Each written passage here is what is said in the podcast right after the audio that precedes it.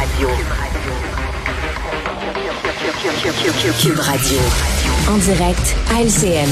8h45, on va rejoindre Richard Martineau à Cube Radio. Salut Richard. Salut Jean-François. Écoute, il y a des euh, employés, des travailleurs du secteur de la santé qui sont en grève à l'extérieur, euh, qui bravent le froid aujourd'hui. J'ai d'excellentes nouvelles pour eux, d'excellentes nouvelles, parce qu'ils disent, ah, ça va mal en milieu de la santé. Non, non, non, ça va bien.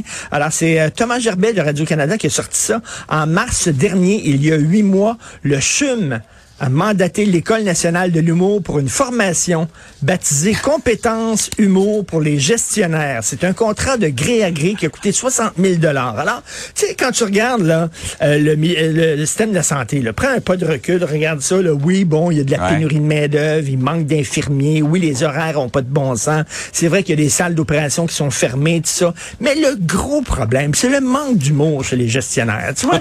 Je dire, non, mais c'est vrai, là. Il faut rire quand même. Comme disait disait Kiri le clown, là, le cœur sur la main, le rire à pleine langue. La vie est belle, faut la prendre en riant. Quand tout va mal, riez les enfants. Bref, il faut rire. Alors, l'école de l'humour qui a donné cette formation-là pour 60 000 c'est de l'argent extrêmement bien placé. On le sait que les organismes doivent euh, mettre, consacrer une partie de leur budget à des formations comme ça. Il y a tout le temps, tout le temps des formations un peu folichonnes. Donc ça, c'est là. Compétences, humour pour les gestionnaires faut rire. Comme il faut de l'humour pour euh, travailler ben dans le système de santé. Il en faut beaucoup. Effectivement. Tu voulais revenir sur euh, ce qui est un beau geste, a priori, c'est-à-dire la minute de silence observée à la Chambre des communes hier en mémoire euh, de Carl Tremblay, des Cowboys fringants. Toi, tu trouves ça carrément hypocrite? Ben écoute, euh, s'ils l'avaient pas fait, je chialerais. Aujourd'hui, en disant c'est épouvantable, ils l'ont pas fait, mais ils l'ont fait, puis je chiale d'une façon ou de l'autre. D'une façon ou de l'autre. Comme on dit en anglais, if you do, if you don't. D'ailleurs, en anglais, hein, les Cowboys fringants, je regardais ça, le fringant en anglais, c'est dashing. Donc, ce serait le dashing Cowboys.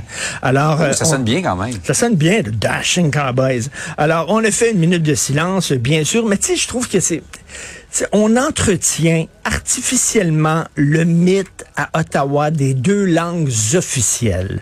Je m'excuse, la gouverneure générale est une unilingue anglophone. Hmm. Le premier ministre du Nouveau-Brunswick, la seule province officiellement bilingue au Canada, est un unilingue anglophone. Le boss d'Air Canada, le plus grand transporteur aérien au pays, est un unilingue anglophone. Il y a des ministres unilingues anglophones dans le gouvernement Trudeau. Il y a plein de gens qui étaient levés hier disant, the fuck, c'est les cowboys fringants, j'imagine, qui se sont dit, c'est qui exactement ces gens-là? Et donc, tu sais, on entretient le mythe des deux langues officielles, mais concrètement, au pays, on devrait faire une minute de silence pour le français. Parce que les cowboys fringants mm. étaient de grands défenseurs de la langue, étaient de mm. grands défenseurs du français. Et euh, si c'est ça le Canada moderne, moi, je mets le drapeau du Canada en berne. euh, je cite, je paraphrase les cowboys fringants. Mais bref, bon, c'est un beau geste, c'est correct. Justin Trudeau a dit qu'il était, lui, personnellement, un fan des cowboys. Mais en même temps, euh, le mythe des deux langues officielles, ça fait longtemps qu'il n'y a plus grand ah francophone qui y croit au pays. Malheureusement. Hey Richard, est-ce que je peux ajouter à ta recension la Ligue canadienne de football eh ben, qui, dans les derniers jours, nous a montré que le français, c'était très secondaire. Ben national unilingue à Toronto. Euh, inscription seulement en anglais dans le stade à Hamilton pendant la finale. Ben, tout à fait. Gardez-la, votre anglais. Comme disait Marc-Antoine de quoi.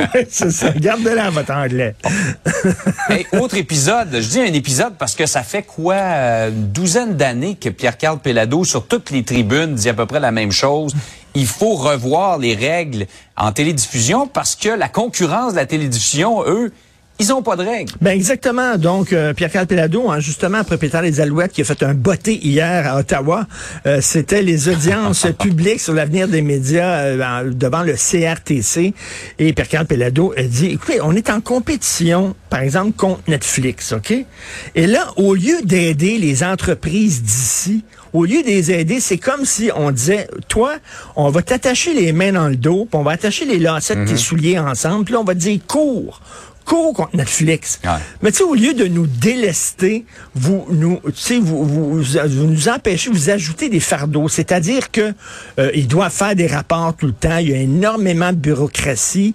Euh, il y a des quotas à respecter. Euh, tu dois diffuser certaines chaînes. Quand tu es un, un câbleau distributeur, tu dois diffuser certaines chaînes. C'est obligatoire, même si les chaînes sont peut-être pas nécessairement très regardées, mais tu dois quand même les offrir. ça.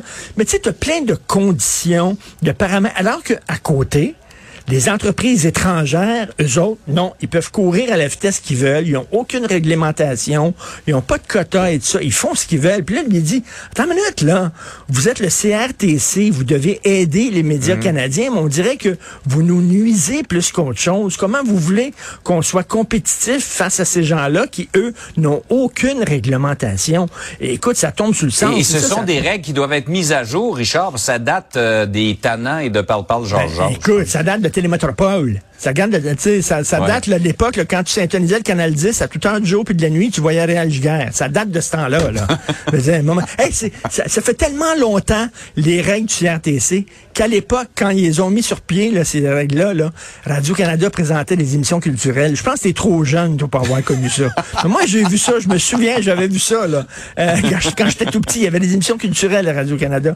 Pour te dire, il est temps, à un moment donné, qu'on arrive en ville et qu'on aide les entreprises ici au, au lieu de leur nuire. Donc, un botté euh, hier de Pierre-Carl Pelado.